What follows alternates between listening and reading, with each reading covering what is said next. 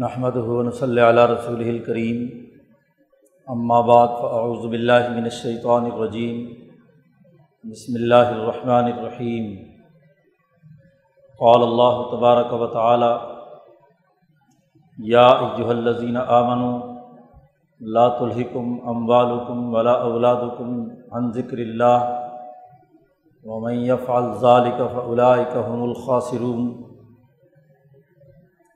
وقال النبی صلی اللہ علیہ وسلم، کانت بنو اسرائیل تسوسحم الانبیاء علامہ حلق نبی خلف نبی آخر۔ علالہ نبی آبادی سیقون خلفاء فیق سرون صدق اللہ مولان العظیم و صدق رسول النبی الکریم۔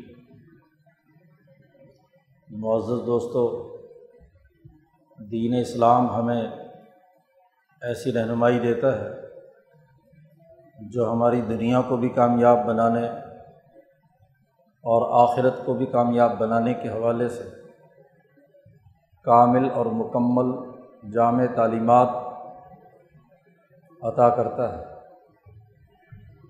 مسلمان سچا وہی ہے جو اپنے آپ کو اللہ کا فرما بردار بنا لیتا ہے۔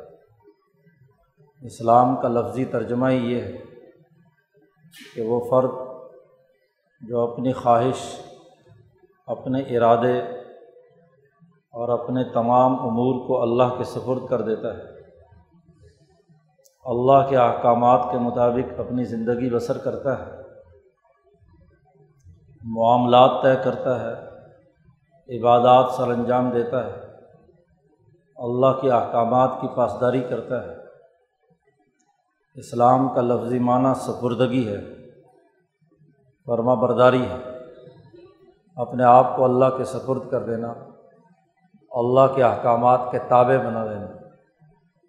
اپنی خواہش نفس اور اپنے ذاتی تقاضوں کو قربان کر کے، انسانیت کے اجتماعی تقاضوں کو اللہ کے حکم کے مطابق قائم کرنے کے لیے جد وجہد اور کوشش کرنا۔ یہ مسلمان کی خصوصیت ہے۔ اب انسانوں کو اللہ سے تعلق قائم کرنا ہے اور اس دنیا میں اس کے احکامات کے مطابق زندگی بسر کرنی ہے تو لازمی ہے کہ اس انسان کے لیے ان تمام چیزوں کی بھی تنبی کر دی جائے کہ جو اللہ کے راستے سے اسے روکتے ہیں۔ قرآن حکیم نے کہا ہے کہ اللہ کے احکامات سے روکنے کا جو اہم ترین اور غفلت میں مبتلا کرنے کا ذریعہ ہے، وہ انسان کا مال ہے۔ قرآن حکیم کی آیت جو بھی تلاوت کی گئی ہے، اس میں اللہ نے یہ فرمایا ہے کہ لات الحکم ام والکم ولا اولادکم۔ تمہارے مال اور تمہاری اولاد تمہیں غفلت میں مبتلا نہ کریں۔ تمہارے اندر غفلت پیدا نہ کر دیں۔ اولاد کی محبت اور مال کی محبت انسان کو اللہ کے ذکر سے غافل کرنے کا ذریعہ بن جاتی ہے۔ تو الحکم تمہیں یہ دونوں چیزیں، مال اور اولاد، یہ تمہارے لیے غفلت کا ذریعہ نہ بن جائے اور قرآن حکیم نے یہ بھی واضح کر دیا کہ وہ میف الظال کا جس نے یہ کام کیا غفلت میں مبتلا ہوا، مال کی حد سے بڑی ہوئی محبت اور اولاد کی حد سے بڑی ہوئی محبت پیدا کی۔ معیف الظال کا تو کا حم الخاصرون وہ خسارے میں ہے وہ گھاٹے میں ہے قرآن حکیم کے یہ آیات اور احکامات کو صحیح تناظر میں سمجھنے کی ضرورت ہے۔ اللہ پاک نے انسان کو دنیا میں کچھ فرائض اور ذمہ داریاں دے کر بھیجا ہے۔ آدم علیہ السلام کی تخلیق کے وقت یہ ذمہ داری عائد کی گئی تھی کہ وہ زمین پر اللہ کا خلیفہ ہوگا۔ انی جائل فی الارض خلیفہ۔ میں زمین میں ایک خلیفہ بنانا چاہتا ہوں۔ اور خلیفہ اور نائب وہ ہے جو ان تمام ذمہ داریوں کو سر انجام دے جو اللہ تبارک و تعالیٰ نے اس کے ذمے عائد کی ہیں۔ دوسری جگہ پر اللہ پاک نے ارشاد فرمایا ہے، یہ اسلام کی اور دین کی اور خلافت کی امانت۔ ہم نے اس کائنات کی تمام دیگر مخلوقات پر پیش کی تھی، لیکن انہوں نے اس ذمہ داری کو قبول کرنے سے انکار کر دیا۔ انا عرضن الامانت علسماوات والارض والجبال۔ ہم نے یہ امانت آسمانوں پر پیش کی، زمینوں پر پیش کی، پہاڑوں اور باقی مخلوقات پر پیش کی۔ لیکن فعبینہ یخ ملنا انہوں نے انکار کر دیا کہ ہم یہ ذمہ داری نہیں اٹھا سکتے۔ امام شاہ ولی اللہ فرماتے ہیں، انکار کی وجہ ان کی استطاعت کا نہ ہونا ہے۔ ان میں صلاحیت اور استعداد ہی نہیں تھی۔ تو اپنی صلاحیت اور استعداد کے مطابق کسی بھی مخلوق کو اپنی ذمہ داری نبھانی ورنہ اللہ کا حکم ہو اور آسمان و زمین اور پہاڑ انکار کر دیں کہ نہیں، ہم نے یہ حکم نہیں لینا۔ تو اس کی وجہ یہ ہے کہ ان کے اندر یہ استعداد اور صلاحیت ہی نہیں تھی کہ وہ اس ذمہ داری کو سمجھ کر اس کے حقوق اور ذمہ داریوں کو پورا کرتے۔ لیکن قرآن کہتا ہے وہ حمل حل انسان انسان نے یہ ذمہ داری قبول کر لی۔ اس لیے کہ اس میں صلاحیت اور استطاعت تھی۔ قرآن نے کہا انحو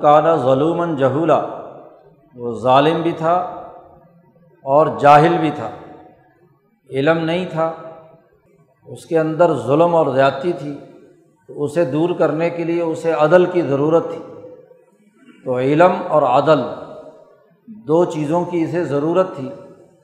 اس کے بغیر انسان انسان نہیں بنتا تھا، اس لیے انسان نے یہ ذمہ داری قبول کر لی کہ ٹھیک ہے، میری جہالت دور کرنے کے لیے مجھے علم چاہیے اور مجھے اپنے ظلم کو دور کرنے کے لیے عدل چاہیے۔ دین کی تمام تر تعلیمات علم اور عدل پر مبنی ہے علم اور عدل انسان کے اندر دو ایسی صلاحیتیں ہیں کہ جس کے ذریعے سے وہ اپنے گرد و پیش کی چیزوں کا صحیح ادراک کرتا ہے اور صحیح استعمال کرتا ہے۔ علم نہ ہو تو گرد و پیش کی تمام اشیا ان کا صحیح استعمال نہیں آتا آدمی۔ ایک چیز ایک جگہ پر استعمال کرنی اسے دوسری جگہ پر استعمال کرے گا۔ جاہل ہے۔ جاہل کا یہی کام ہوتا ہے۔ اسے اس چیز کی قدر و قیمت کا اندازہ نہیں ہوتا اور اسے وہ بے جا استعمال کرے گا یا اس کو سرے سے نظر انداز کر دے گا۔ ایک بیوقوف آدمی کے سامنے کوئی ہیرا جواہرات میں سے کوئی چیز آ جائے تو اس کے لیے تو جیسے پتھر اینٹ ہے ایسے وہ ہیرا جواہرات۔ کیونکہ اس کے اندر علم کی کمی ہے۔ وہ پتھر اور ہیرے کو ایک جیسا سمجھ رہا ہے کہ دونوں ایک ہی پہاڑ سے نکلے ہیں۔ لیکن ایک علم والا جانتا ہے کہ پتھر کی قیمت کیا ہے اور اس ہیرے کی قیمت کیا ہے۔ تو علم سے ایک تو گرد و پیش کی چیزوں کا صحیح ادراک، صحیح علم کہ یہ کس کام کے لیے ہے اور کس حد تک اس میں کام کرنے کی استطاعت ہے، کہاں تک اس سے کام لیا جا سکتا ہے۔ یہ علمی شعور اس کے اندر پیدا ہو جاتا ہے۔ علم کے بعد سب سے اہم ترین بات جو ہوتی ہے وہ یہ کہ اس چیز کا صحیح اور درست استعمال عادل و انصاف کے ساتھ، پورے توازن کے ساتھ ایسا ٹھیک ٹھیک استعمال جس سے انسانیت کے لیے ایک مفید راستہ واضح ہو، یہ عدل ہے۔ علم ہو اور عدل نہ کیا جائے۔ علم کو ظلم کے لیے استعمال کیا جائے تو یہ بھی بڑی خرابی کی بات اسی طرح عدل کرنا چاہیں لیکن علم نہ ہو تو تب بھی کیا ہے، عدل کا نتیجہ ظاہر نہیں ہوگا۔ دونوں چیزوں کا بیک وقت ہونا ضروری ہے۔ اس لیے قرآن حکیم نے دوسری جگہ پر کہا ہے، کتاب مقدس قرآن حکیم کا تعارف کراتے ہوئے کہ تمت کلیمت رب کا صدقم و عدل تیرے رب کے کلمات سچائی اور ٹھیک ٹھیک علم کی بنیاد پر مکمل ہو گئے اور عدل و انصاف کی بنیاد پر بھی مکمل ہو گیا عدل کا بھی ایک مکمل پروگرام اس میں بتلا دیا گیا۔ تو جس اللہ کے ذکر سے انسان غفلت میں مبتلا ہوتا ہے، وہ وہ یہی ہے کہ اس میں سے علم ختم ہو جائے اور عدل نہ رہے، ظلم کا اسیر بن جائے۔ تو عدل اور علم دو بنیادی چیزیں ہیں۔ اب اس آیت مبارکہ میں ہمیں غور و فکر کرنا ہے کہ دو باتوں کے بارے میں کہا گیا ہے کہ یہ دو باتیں تمہیں غفلت میں مبتلا کرتی ہیں۔ ایک انسان کی اولاد، قرآن حکیم نے دوسری جگہ پر اولاد کے بارے میں کہا ہے، بلکہ مال کے بارے میں بھی کہا ہے کہ انما اموالکم و اولادکم فتنہ۔ تمہارے مال اور تمہاری اولاد تمہارے لیے آزمائش ہے، فتنہ ہے۔ آزمائش ہے، امتحان ہے بہت بڑا۔ سیاسی طاقت پیدا ہوتی ہے اولاد کی طاقت سے۔ جس کے گھر میں دس پندرہ بچے ہوں، اس کا کنبہ بڑا ہو گیا۔ جس برادری کے افراد زیادہ ہوں، جس پارٹی میں ورکر زیادہ ہوں، اس کی حکومت ہوتی ہے۔ سیاسی طاقت کے لیے افرادی قوت چاہیے، اولاد کی طاقت چاہیے۔ مکے کا وہ سردار جو حضور صلی اللہ علیہ وسلم کا انتہا درجے کا دشمن تھا، بڑی اولاد تھی اس کی۔ نبی اکرم صلی اللہ علیہ وسلم کے سامنے ہاں جی بڑی فخر اور تکبر سے حضور کی نوز باللہ توہین کرتے ہوئے کہتا تھا کہ تم تو یتیم ہو، تمہاری تو اولاد نہیں، میرے تو دس پتر ہیں۔ قرآن حکیم نے بہت سخت الفاظ کے ساتھ اس کا تعارف کرایا ہے صورت مدثر میں۔ کہ یہ اپنے اولاد اور اپنی مال پر فخر کرتا ہے۔ تو یہ مال اور اولاد دماغ خراب کر دیتی ہے انسان۔ کا جس کے فالوور زیادہ ہوں، جس کے اجتماعی طور پر لوگ زیادہ اس کے ساتھ ہوں، جس کی پارٹی میں لوگ ہوں، تو اس کے لیڈر کا دماغ آسمان پہ پہنچ جاتا ہے۔ تو بات یہ ہے کہ یہ سیاسی طاقت پیدا ہوتی ہے افرادی قوت سے، اولاد کی طاقت اور قوت سے، اور اولاد بھی وہ جو جوان ہو یہ بہت بڑی آزمائش ہے۔ اور پھر دوسری بڑی جو طاقت اور قوت پیدا ہوتی ہے وہ مال سے۔ کسی قوم کے پاس مال نہیں ہے، قرضے کی بھیک کے ساتھ ملک چلا رہی ہے تو اس کی دنیا میں کیا عزت؟ عزت ہوتی ہے پیسے سے۔ معاشی طاقت اور قوت سے۔ جس خاندان کے گھر میں دانے ہیں، اس کے کمرے بھی سیانے ہیں۔ اور جو بیچارہ غریب آدمی ہے، چاہے کتنا ہی عقل مند کیوں نہ ہو، کتنا ہی اچھی صلاحیت اور استعداد والا ہو، تو سوسائٹی میں اس کی کوئی عزت نہیں ہوتی۔ سگے رشتے دار غریب کو بھی کوئی نہیں پوچھتا۔ سگے بھائی کو نہیں کوئی پوچھتا اس کے پاس پیسے نہ ہو۔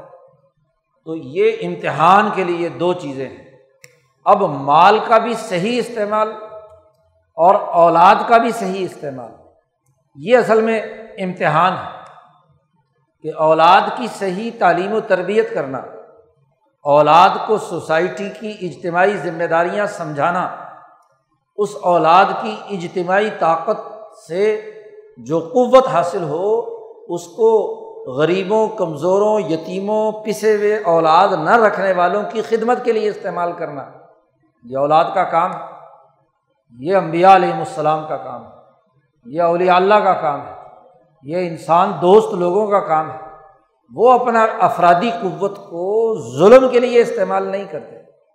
وہ اپنی افرادی قوت کو ایک تو علم سے آراستہ کرتے ہیں اور دوسرا اسے عدل کا خوگر بناتے ہیں۔ انصاف کی تعلیم و تربیت دیتے ہیں۔ کوئی جماعت کا لیڈر اپنے ماننے والوں کو یہ علم اور شعور نہیں دیتا۔ اور عدل و انصاف کا طریقہ نہیں سکھاتا۔ تو اس کا مطلب ہے کہ اس کے ماننے والے اس کے لیے فتنا ہے۔ ایک بہت بڑی آزمائش ہے، اس کا دماغ خراب کرنے کے لیے کافی ہے۔ اس کو جہنم میں لے جانے کا ذریعہ بننے والے ہیں۔ اس کا دماغ بھی خراب ہو گیا کہ اولاد کی اور افراد کی کثرت دیکھ کر ہوا میں اڑنے لگا باقی انسانوں کو حقیر سمجھتا ہے۔ ابو جہل ہو اتبا شیبہ ہو، فرعون اور نبرود ہو، شداد اور حامان ہو تمام جتنے بھی متکبرین جن کا قرآن نے تذکرہ کیا ہے، وہ ایسے ہی تھے کہ ان کی سیاسی طاقت نے، افرادی قوت نے، مال و دولت کی کثرت نے ان کے دماغ خراب کر دیا۔ اسی کو قرآن نے کہا، الحاکم التکاثر۔ کثرت مال نے تمہیں غفلت میں مبتلا کر دیا۔ حتیٰ ضرورتم المقابر۔ یہاں تک کہ تم قبروں میں پہنچ جاؤ تو پھر تمہیں پتہ چلے گا کہ مال کی کثرت نے تمہیں کیا نتیجہ دیا۔ مال کا کثیر ہونا فائدہ مند ہے، لیکن تب جب وہ علم اور شعور کے بڑھانے کا ذریعہ بنے۔ نبی کرم صلی اللہ علیہ وسلم اپنے وصال سے کچھ عرصہ پہلے بیمار ہیں۔ حجرۂ عائشہ میں تشریف فرما ہے۔ ایک دن سر پر پٹی باندھ کر بہت ہی نقاہت اور تکلیف کی حالت میں تشریف لاتے ہیں۔ ممبر پر تشریف فرما ہوتے ہیں۔ اور حضور صلی اللہ علیہ وسلم نے فرمایا، خطاب فرمایا اور اس خطاب میں ارشاد فرمایا کہ بھائی مجھے یہ ڈر نہیں ہے کہ میرے بعد تم مشرق ہو جاؤ گے۔ مجھے یہ ڈر نہیں ہے۔ لا اقشا علیکم انتشریک و بلّہ ہی مجھے یہ ڈر نہیں ہے کہ تم اللہ کے ساتھ کسی کو شریک ٹھہراؤ گے۔ اتنا علم، اتنی تعلیم و تربیت تمہاری ہو چکی ہے کہ اب تمہارا عقیدہ خراب نہیں ہو سکتا۔ مجھے تم پر جو ڈر ہے وہ یہ کہ ان تنافسوہا کہ تم مال و دولت میں ایک دوسرے سے آگے بڑھنے کے لیے، مال و دولت کے اندر آگے بڑھنے کے لیے تم ایک دوسرے سے مقابلہ کرو۔ فتوحات ہو رہی ہیں۔ دنیا بھر سے مال و دولت فتوحات کے نتیجے میں مال غنیمت مدینہ میں آ رہا ہے۔ اس سے ذرا پہلے بحرین کا مال آیا تھا اور مسجد نبوی میں ایک بہت بڑا ڈھیر لگ گیا۔ حضور نے جیسے ہی نماز سے سلام پھیرا تو جھمگھٹا لگا ہوا تھا پورے مدینے کے لوگوں کا۔ آپ صلی اللہ علیہ وسلم نے مجمے کو دیکھا اور مال کو دیکھا تو مسکرا پڑے۔ اور میں لوگ لگتا ہے مال لینے کے لیے آئے ہیں۔ آپ نے تقسیم کر دیا۔ گھر میں کچھ نہیں رکھا، جو بھی کچھ تھا سب تقسیم کر دیا۔ اور پھر اس خطاب میں حضور نے اس کی طرف اشارہ کیا کہ مجھے ڈر یہ ہے کہ سرمایہ پرستی میں مال و دولت میں تم ایک دوسرے سے مقابلہ کرو گے۔ سرمایہ پرستی تمہارے دماغ میں ہو جائے گی۔ لوگ ایک دوسرے سے مقابلہ کریں گے۔ اہل علم بھی علم کے بجائے سرمایہ داروں کے پیچھے بھاگیں گے۔ اس لیے صوفیہ نے کہا ہے کہ وہ عالم بہت ہی برا ہے جو سرمایہ داروں اور مالداروں کے دروازوں پر جاتا ہے۔ بے اصل فقیر اعلیٰ بابل امیر بہت ہی برا ہے وہ فقیر جو امیر کے دروازے پر جاتا ہے۔ اور جو امیر، نعم الامیر اعلیٰ بابل فقیر بہت ہی اچھا ہے وہ امیر اور حکمران جو فقیر کے دروازے پر جاتا ہے۔ تو علماء کا وقار ہے۔ ہاں جی ان کے لیے مال کی محبت اور سرمایہ پرستی میں مالداروں کے پاس جانا ممنوع ہے۔ سرمایہ پرستی سے تعلق رکھنا ممنوع ہے۔ آپ صلی اللہ علیہ وسلم نے فرمایا کہ مجھے ڈر یہ ہے کہ تم اس مال و دولت کے اندر ایک دوسرے سے بڑھ چڑھ کر مقابلہ کرو۔ آپ صلی اللہ علیہ وسلم کی ابھی یہ گفتگو مکمل ہوئی تو ایک صحابی کھڑے ہو گئے اور انہوں نے کہا، یا رسول اللہ اب یا خیر بشر کیا خیر کے نتیجے میں شر پیدا ہوگا؟ آپ نے یہ انقلاب برپا کیا، دین آیا، سارے لوگوں نے دین قبول کیا، اب دین کی برکت سے دور دراز سے جماعتیں جا رہی ہیں، جہاد ہو رہا ہے، تبلیغ ہو رہی ہے، دنیا سے لوگ مسلمان ہو رہے ہیں۔ تو کیا اس خیر کے نتیجے میں یہ مال و دولت اور سرمایہ پرستی پیدا ہوگی کہ جس کے بارے میں آپ ڈر رہے ہیں۔ حضور صلی اللہ علیہ وسلم نے گردن مبارک جھکا لی اور کچھ دیر وقفہ ہوا۔ راوی کہتے ہیں کہ حضور صلی اللہ علیہ وسلم کی جب یہ کیفیت ہوتی تھی تو ہم سمجھ جاتے تھے کہ حضور پر وہی آ رہی ہے۔ حضور پر علم آ رہا ہے اللہ کی طرف سے۔ اس وقفے کے بعد حضور نے سر اٹھایا۔ اور حضور صلی اللہ علیہ وسلم نے پوچھا کہ ہاں بھائی، وہ سوال کرنے والا کہاں ہے؟ وہی کی کیفیت ختم ہوئی تو سوال کرنے والا کہاں ہے؟ پھر دوبارہ کھڑا ہو گیا، اس نے کہا کہ جی اوایا عطل خیر و بشر حضور صلی اللہ علیہ وسلم نے فرمایا کہ نہیں۔ یا تل خیر بالخیر، خیر سے خیر ہی آتی ہے۔ خیر سے شر نہیں آتی۔ اور پھر ایک مثال دے کر بات سمجھائی۔ حضور صلی اللہ علیہ وسلم نے فرمایا کہ تم اپنی اونٹنی، کوئی جانور جس پر تم سوار ہو، خاص طور پر بیل، گائے، اس پر جس پر تم سواری کر رہے تھے، تمہارے سامنے دو وادیاں ہوں، ایک طرف وہ جہاں سبزہ سر سبز میدان ہے، گھاس اگا ہوا ہے، اور دوسری طرف وہ جو جہاں جنگل بیابان کچھ نہیں اگتا سہارا ہے۔ تم اپنی سواری، اپنا جانور چرنے کے لیے کہاں چھوڑو گے؟ کیا جھاڑیوں میں یا سبزے میں؟ انہوں نے کہا کہ جی سبزے میں۔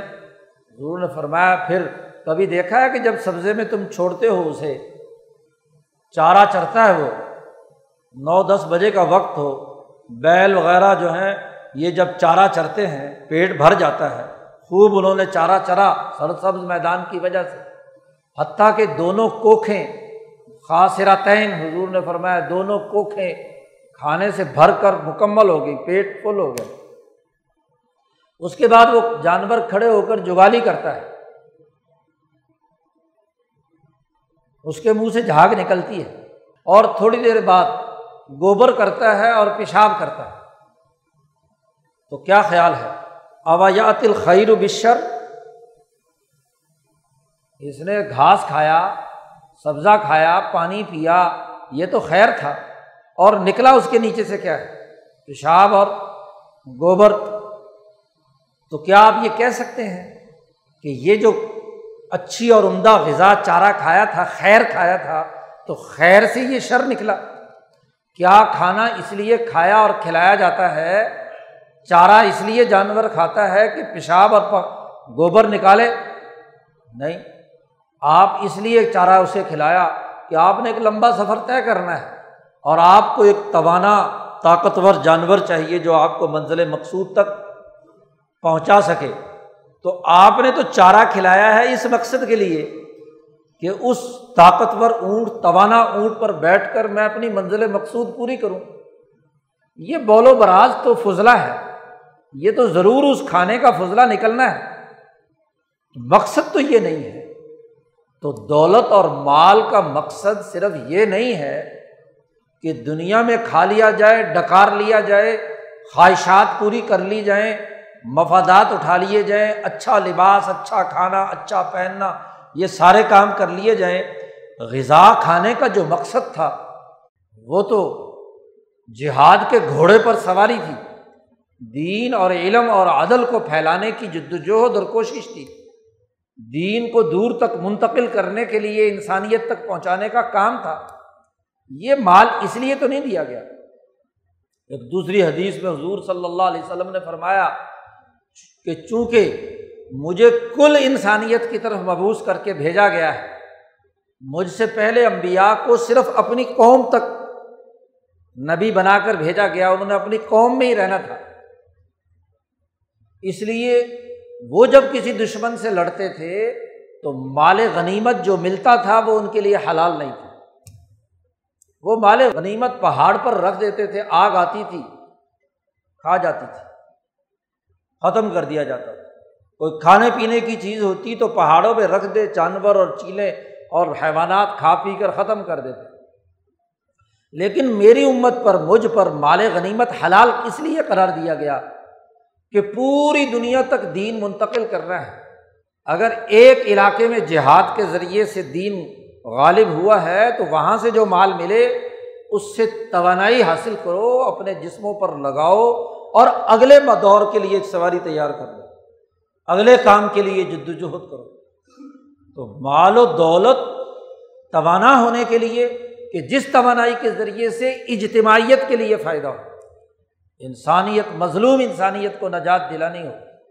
ایسر و کسرا کو شکست دی تو وہ مال و دولت جو ملا، وہ کسرا ایران اور کیسر کے جو غریب، کمزور، پسماندہ لوگ تھے، ان پر بانٹنے کے لیے تھا، ان پر خرچ کرنے کے لیے تھا۔ مجاہدین کی جہادی تعلیم و تربیت کے لیے تھا، ان کے گھوڑوں کی غذا کے لیے تھا، ان کی توانائی کے لیے تھا۔ تو غذا انسان کھاتا ہے، اعلیٰ علم اور عدل و انصاف قائم کرنے کی توانائی حاصل کرنے کے لیے۔ کوئی آدمی کھانا، علم و شعور کے بجائے محض جانوروں کی طرح کھائے اور چرے اور جنسی خواہشات پوری کرے اور بس وقت گزار دے، یہ مال کا صحیح استعمال ہے۔ غلط۔ اسی طریقے سے اولاد دی جاتی ہے۔ بڑی نعمت ہے۔ اولاد بڑی نعمت ہے۔ اگر اولاد پیدا نہ ہو تو نسل انسانی کا ارتقا کیسے ہوگا؟ بڑے بوڑھے تو سو پچاس سال بعد مر کھپ جاتے ہیں، نئی اولاد پیدا نہیں ہوگی، نسل پیدا نہیں ہوگی تو نسل انسانیت اور خلافت الہیہ دنیا پر کیسے قائم ہوگا؟ اس کے لیے یہ ضروری اولاد، اب اولاد کا امتحان کیا ہے؟ کہ اس اولاد کی طاقت سے اتنے غرور میں مبتلا نہ ہو کہ وہ دوسرے انسانوں کو حقیر سمجھے، ان کے حقوق توڑے۔ اولاد کی محبت اس قدر دل میں نہ بیٹھ جائے کہ اس کے ذریعے سے وہ دوسرے لوگوں پر ظلم کرنے لگے، اولاد کے لیے کرپشن کرے، اولاد کے لیے جھوٹ بولے، اولاد کے لیے ہاں جی دنگا فساد مچائے، اولاد نسل کے لیے ہاں جی دوسری قوموں پر غلبہ حاصل کرے۔ یہ یورپین بھیڑیے ڈھائی سو سال سے اپنی یورپین نسلوں کی بقا کے لیے ایشیا، افریقہ کو جنگوں میں الجھائے ہوئے ہیں۔ جی کہیں صومالیہ کا جھگڑا، کہیں بوسینیا کا جھگڑا کہیں افغانستان کا مسئلہ، کہیں کشمیر کا مسئلہ، کہیں ویٹنام کا مسئلہ، دنیا میں جنگیں مسلط کرنا، اپنے اسلحے بیچنا، لوگوں پر کیا ہے، قتل و غارت گری مسلط کرنے کا کام صرف اپنی یورپین نسلوں کو بچانے کے لیے۔ جنگ عظیم دوم کے بعد یورپ کے یہ بھڑیے یورپ میں جمع ہوتے ہیں۔ امریکہ کا روز ویلٹ برطانیہ کا چرچل اور ادھر سے اسٹالن اور جرمنی کے لوگ یہ جمع ہوتے ہیں۔ کہتے بڑی جنگیں لڑ لی۔ ہاں جی یورپ نے دو جنگیں لڑ کر کروڑوں انسان تباہ و برباد کر دیے۔ آئندہ فیصلہ کرو کہ یورپ میں جنگ نہیں ہوگی، امریکہ میں جنگ نہیں ہوگی۔ جب بھی جنگ لڑنی ہوگی تو ایشیا میں جا کر لڑے گا اپنے مفادات کے لیے کبھی عراق کو تباہ و برباد کر دو، کبھی افغانستان کو کر دو، جاپان پر ایٹم بم گرا دو۔ ہاں جی افغانستان کا مسئلہ پیدا کر کے لڑائیاں پیدا کرو، کشمیر کا مسئلہ پیدا کر کے جھگڑے کھڑے کرو۔ تو اپنی نسل کے لیے اور اپنے سرمایہ کے لیے، دولت کے لیے، سرمایہ پرستی کے لیے دنیا میں یہ کام کرنا۔ یہ دنیا بھر میں جہاں تشدد ہے، فساد ہے، قتل و غارت گری ہے، اسلحے کا استعمال ہے، عسکری قوتیں ہیں، ان کے پیچھے سرمایہ اور افرادی قوت کس کی ہے؟ سامراجی ملکوں کی۔ انہوں نے اسلحہ بیچنا ہے۔ دنیا میں سب سے بڑا اسلحے کا سوداگر بدماش امریکہ ہے۔ اور اس کی بنیاد پر وہ انسانوں کو یرغمال بناتا ہے۔ پھر احمد مسلمانوں کو جہاد کے نام پر فساد پیدا کرنے کا ٹھیکہ دے دیا۔ جہاد تو ظلم کے خلاف ہوتا ہے۔ ظالم اور ظلم کی حمایت میں ظلم پیدا کرنے کے لیے کوئی جہاد ہوتا ہے، وہ تو فساد ہوتا ہے۔ اسی کو قرآن نے کہا بلفتن تو اشد من القتل کتال اور جہاد فی سبیر اللہ جائز ہے۔ جہاد اور کتال فی سبیر الامریکہ ناجائز۔ یہ تباہی اور بربادی جو ہے، سرمایہ کی، دولت کے حصول کے لیے اب اگر دنیا میں جنگیں نہ ہوں تو اسلحہ کون خریدے گا؟ امریکہ کے اگلے چار پانچ سال کی فیکٹ اسلحے کی فیکٹریوں کے اسلحے کی بکنگ ہے۔ اور دنیا میں سب سے بڑا خریدار سعودی عرب۔ یمن پر آگ برسا رہا ہے۔ افغانستان میں یہاں تباہی بربادی کے لیے پچھلے چالیس سال سے اسلحہ سپلائی کرتا رہا اور یہاں بھی ماشاء اللہ مذہبی طبقے اس کام کے لیے استعمال ہوتے رہے۔ ستر سال سے یہ بندر ہاں جی جو انیس سو سینتالیس میں یہاں جھگڑا چھوڑ کر گیا، جان بوجھ کر انگریز سامراج، وہ برطانیہ کا ایک سیاسی لیڈر تھا بیون اس زمانے میں۔ اس نے کہا کہ ہم نے ہم نے یہ ہندوستان اور پاکستان اور یہ سات خطوں میں تقسیم اور یہ کشمیر کا مسئلہ اس لیے پیدا کیا ہے کہ اگر یہ متحدہ ہندوستان رہتا تو یہ یورپ سے زیادہ طاقتور بن جاتا، برطانیہ کے مقابلے میں آ جاتا، امریکہ کے مقابلے میں آ جاتا۔ اس لیے ہم نے ان کو ٹکڑے ٹکڑے کر کے آپس میں لڑائی پیدا کرا۔ بھائی بال فرض، اگر دو ملک بن بھی گئے تھے تو پھر کینیڈا اور امریکہ کی طرح آنا جانا۔ ہاں جی ہونا چاہیے تھا۔ راستے کھلتے، اپنی اپنی، چلو جی حکومت قائم کرتے۔ ہاں جی جیسے امریکہ اور کینیڈا میں۔ لیکن یہ تباہی اور بربادی کا عنصر، ایک دوسرے کے خلاف نفرتیں، تشدد، مال کا بھی غلط استعمال اور افراد کا بھی غلط استعمال۔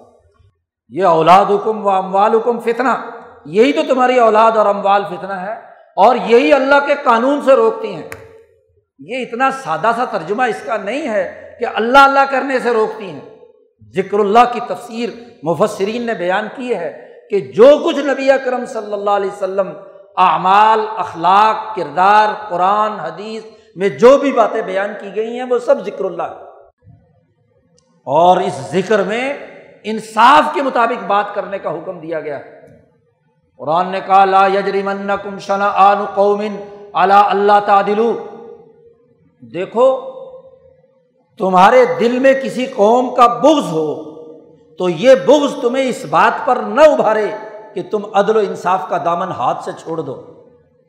اور یہ کن کو کہا جا رہا ہے؟ ان صحابہ کو کہا جا رہا ہے کہ جو صحابہ کرام رضوان اللہ مجمعین جن کو بائیس سال تک مکے کے مشرقوں نے ایزائیں دیں تکلیفیں دیں، شیب ابھی طالب میں قید کیا، حضور پر کانٹے، راستے میں کانٹے بچھائے، اوجڑی ڈالی ہاں جی اذیتیں اور تکلیفیں دی بلکہ خود اللہ نے کہا کہ ان سے بوجھ رکھو، عداوت رکھو۔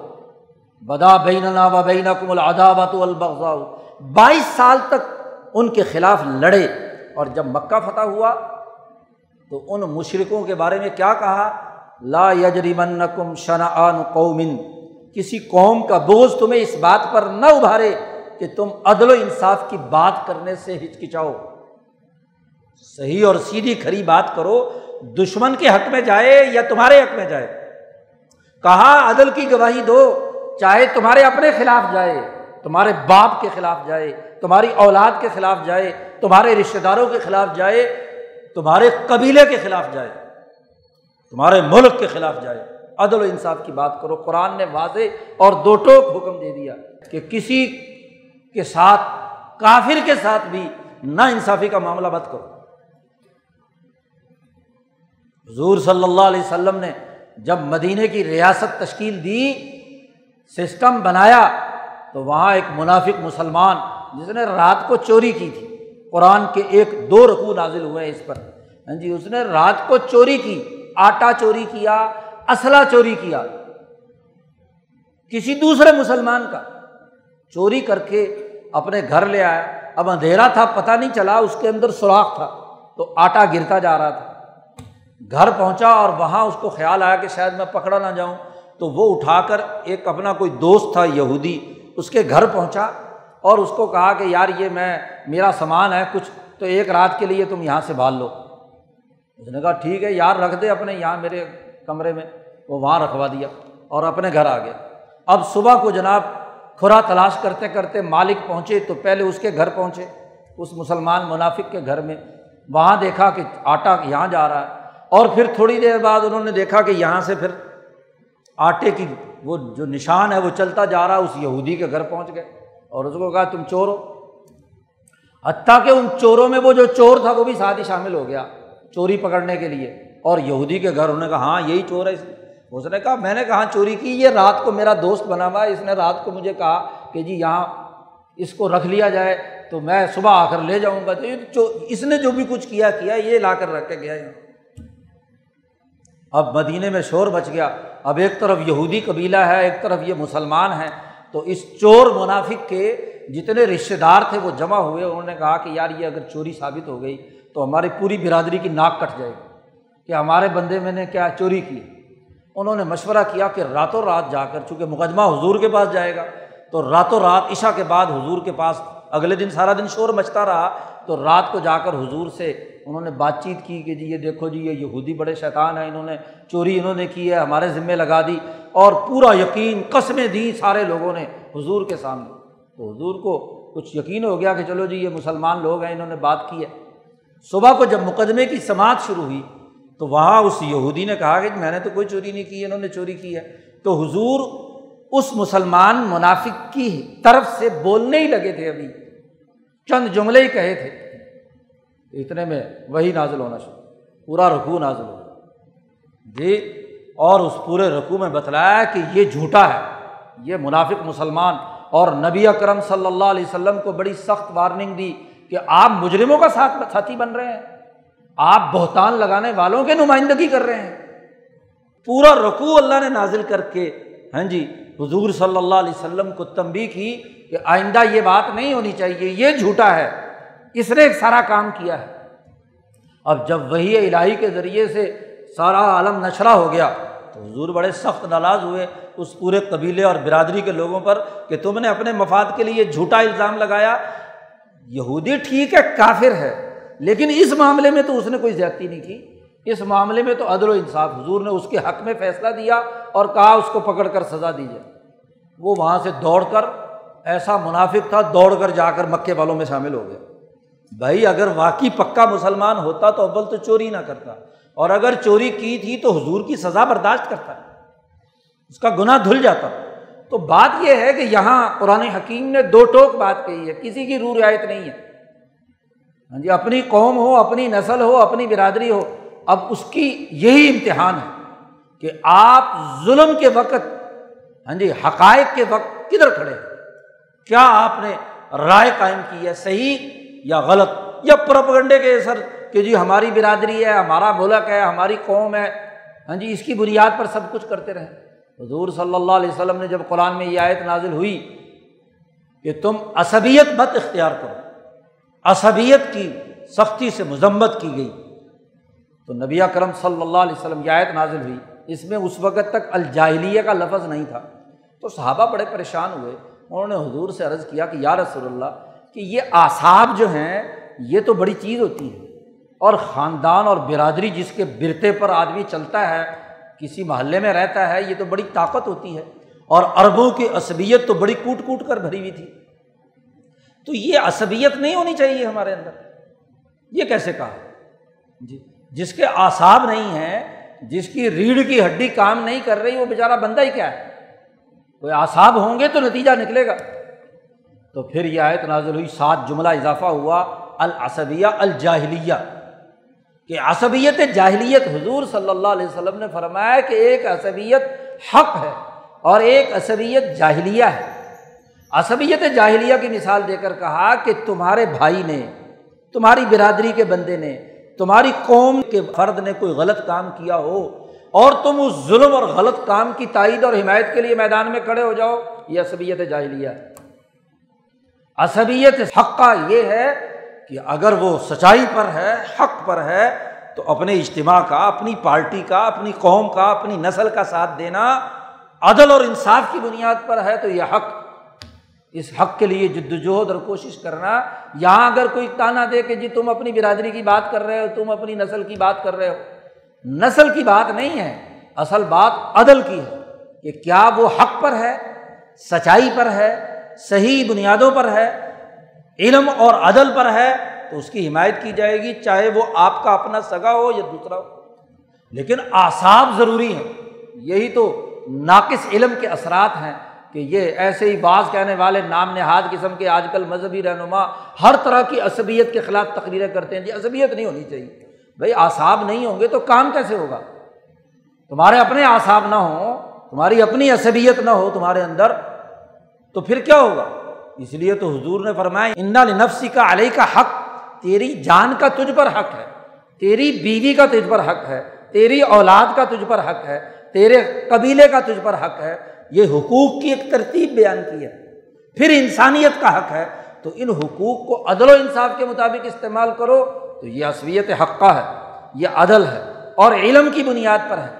تو اسی طرح اگر اولاد اور اپنی نسل آزمائش یہی ہے کہ وہ کیا علم اور عدل کے معیار پر ہیں، تو درست۔ دین عقل سکھاتا ہے، علم سکھاتا ہے۔ جہالت دور کرتا ہے۔ اس ممبر کا تقاضا یہ ہے کہ وہ علم و شعور منتقل کرے۔ یہ نبوی ممبر ہے۔ جمعہ کا اجتماع نبوت کی، اجتماع کی اتباع میں ہے۔ اور جیسے نبی صحیح علم دیتا ہے اور عدل و انصاف کی عقل دیتا ہے، طریقہ سکھاتا ہے۔ ایسے ہی دین والوں کا کام تو یہ بات سمجھانا ہے۔ ایک اور جو سب سے بڑا فساد ہے کہ علم کی بھی مخالفت کرو۔ اور عدل کی بھی مخالفت کرو۔ نہیں جی ہمیں عدل کی ضرورت نہیں، ہمیں علم کی کیا ضرورت ہے؟ اللہ میاں جیسا چاہے گا، خود بخود کر دے گا۔ اگر اللہ میاں نے سب کچھ کرنا ہے تو پھر تمہیں خلیفہ بنا کر بھیجنے کا کیا مطلب تم پر ذمہ داری عائد کی ہے کہ علم سیکھو، دین سیکھو۔ آج میڈیکل کا علم سیکھیں گے، انجینئرنگ کا علم سیکھیں گے، فزکس، کیمسٹری سیکھیں گے، سیاست سیکھیں گے، معیشت سیکھیں گے۔ یہاں کی بدماشی کی سیاست اور بدماشی کی معیشت۔ لیکن دین کا علم دین کا شعور، دین کا مکمل نظام، وہ نہیں سیکھیں گے۔ زیادہ سے زیادہ کیا سیکھیں گے؟ نماز سیکھ لی، روزہ سیکھ لیا، حج سیکھ لیا، بس دو چار باتیں سیکھنی۔ اسلامیات کے نام پر تو سمجھتے ہیں کہ ہم بھی بس کیا ہے؟ دین کے عالم ہو گئے۔ یاد رکھو، دنیا میں کوئی قوم اعلیٰ علم کے بغیر ترقی نہیں کرتی۔ سمپل سارے کیا ہے؟ جی کمپاؤڈر ہوں، ڈاکٹر کوئی بھی نہ ہو، تو وہ قوم ترقی کر سکتی اس کی صحت ٹھیک ہو سکتی ہے۔ جی سارے لوگوں کو محض عوامی سطح پر صحت کے بارے میں آگہی دے دی جائے اور پروفیسر، ڈاکٹر، اونچے درجے کے سوسائٹی کے لیے علم پہنچانے والے ہائر ایجوکیشن کے لوگ نہ ہوں تو وہ ترقی کرے گا۔ سپاہی ہوں سارے کے سارے، کوئی برگیڈیئر جرنیل جو ملک اور قوم کی فوج کو منظم کرنے والا نہ ہو تو اس فوج کا حال کیا ہوگا؟ کمانڈ اینڈ کنٹرول سسٹم جب تک مضبوط نہیں ہوتا، کام نہیں ہوتا۔ تو علم دین کے لیے ایسے اعلیٰ علم کی ضرورت نہیں ہے۔ فوجی علم اعلیٰ چاہیے ہے، انجینئرنگ کا علم اعلیٰ چاہیے ہے، میڈیکل کا علم اعلیٰ چاہیے تو دین کے علم کے لیے جاہل اکٹھے ہوئے ہوئے چند نماز روزے کی باتیں بیان کر لی، واز کر لیا ہاں جی دو چار باتیں بیان کر کے ہاں جی اخلاقیات کے نام پر کوئی گفتگو کر لی، اصلاح کے نام پر۔ دین کا مکمل اور جامع علم حاصل کرنا فریضہ ہے۔ مسلمانوں پر اجتماعی طور پر۔ ڈھائی سو سال کی غلامی کا آج اثر یہ ہے کہ دین سیکھنے کے لیے جب تعالیٰ کوئی غریب سا بیکار ذہنی طور پر مفلوج کہتے جاؤ مسجد چھوڑاؤ جی چلو جی مدرسے میں روٹیاں کھائے گا، گھر کی روٹی تو بچے گی۔ اور جو کوئی ذہین، سمجھدار عقل مند ہوگا، اس کو ڈاکٹر بنانا ہے، انجینئر بنانا ہے، فلانا کام کرنا ہے۔ اسی نتیجے میں علم دین ناقص ہے، ادھورا ہے۔ حق بات کہنے کی ضرورت نہیں ہے۔ بے وقوف اور جاہل مذہب کے نام پر کس سے کہانیاں سنا کر جمعے کے اجتماع میں علم بانٹنے کے بجائے جہالت بانٹتے ہیں۔ شعور دینے کے بجائے بے شعوری پیدا کرتے ہیں۔ عدل و انصاف کا شعور دینے کے بجائے نا انصافی اور ظلم کی نعرہ بازی کرتے ہیں۔ لوگوں کو بھڑکاتے ہیں۔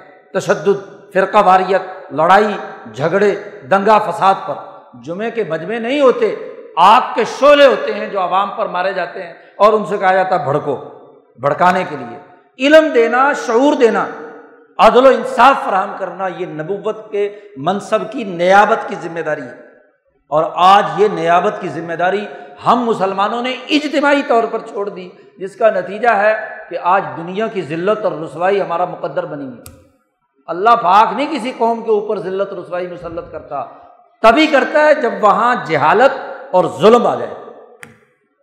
اور انہیں قوموں کو ترقی دیتا ہے جہاں اعلیٰ علم اور عدل و انصاف کم از کم اپنی نسلوں کے لیے کرتے ہوں، صحیح سائنٹیفک طریقے سے سوسائٹی کی ترقی کے لیے کردار ادا کرتے ہوں، اللہ پاک انہیں کو انعام دیتا ہے۔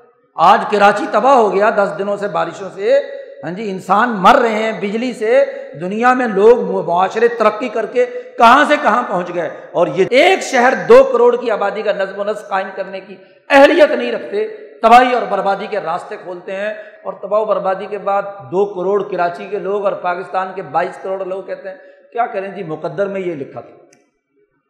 بالکل غلط، قرآن کی قطعی نصوص کی خلاف ورزی کرتے سورد یاسین میں اللہ نے فرمایا وحیدہ قیل الحم ان سے جب کہا جاتا ہے کہ غریبوں پر مال خرچ کرو، اس کا صحیح نظم و نسق قائم کرو انفقو ممبا رضا کا کم اللہ۔ جب ان سے یہ کہا جاتا ہے، تو آگے سے کیا کہتے ہیں؟ کہ انت ملو یشا اللہ عطام ہم ان غریبوں کو کھانا کھلائیں، ان کا نظم و نسق قائم کریں کہ جن کو اللہ چاہتا تو خود کھلا دیتا۔ اللہ نے تو ان کے مقدر میں غربت اور ذلت رکھی اور ہمیں کہا جا رہا ہے کہ ہم اپنے مال میں سے ان کو پیسے دیں۔ قرآن حکیم نے اس کا بڑا سخت جواب دیا۔ قرآن کہتا ہے، ان ان تم اللہ فی ضلال مبین۔ تم واضح گمراہی میں ہو۔ اتنا فضول لفظ تم نے یہ بات کہی۔ اگر مقدر کی بات ہے، تو جیسے رزق مقدر ہے، ذلت مقدر ہے، تو پھر دین بھی مقدر ہے۔ یہ مسجدیں بند کر دو، یہ مدرسے ختم کرو، یہ تبلیغ کرنا بند کر دو۔ یہ بھی تو مقدر میں ہے۔ ماں کے پیٹ میں چار چیزیں اللہ میاں فیصلہ کر دیتا ہے کہ یہ مسلمان ہوگا یا کافر۔ اس کا رزق کتنا ہوگا؟ اس کی عمر کتنی ہوگی؟ جی یہ سارا فیصلہ تو ماں کے پیٹ میں ہو چکا ہے۔ خالی رزق جو ہے وہ مقدروں کے سپرد کر دو، ذلت اور رسوائی مقدر کے سپرد کر دو اور دین کی تبلیغ کرنے کے لیے نکل کھڑے ہو جاؤ۔ عجیب بات نہیں ہے۔ تبلیغ پھر کیوں کرتے ہیں یہ بھی بند کر دو، جس کے مقدر میں ہوگا خود دین سیکھ لے گا۔ عجیب بات کہتے ہیں کہ تبلیغ تو محنت سے ہوتی ہے اور رزق جو ہے وہ مقدر سے ملتا ہے۔ دونوں چیزیں مقدر سے ملتی ہیں اور دونوں چیزیں محنت سے ملتی ہیں۔ تو بات سوال یہ ہے کہ جو دین کا مکمل نظریہ ہے، اس کا مکمل علم ہے، وہ سیکھو۔ وہ سیکھو گے تو دراصل یہی کامیابی ہے۔ اسی کو قرآن نے کہا ہے کہ یہ امانت ہم نے تمہارے سپرد کی ہے کہ تمہارا علم اور تمہارا عدل، وہ تمہاری جہالت اور تمہارے ظلم کو دور کرے۔ تو تب تو کامیابی ہے دنیا کی بھی اور آخرت کی بھی۔ اللہ تعالیٰ ہمیں دین کو صحیح طور پر سیکھنے، اس کا علم حاصل کرنے اور اس کی بنیاد پر عدل و انصاف قائم کرنے کی توفیق عطا فرمائے وہ آخر الداوانہ الحمد للہ رب العالمین۔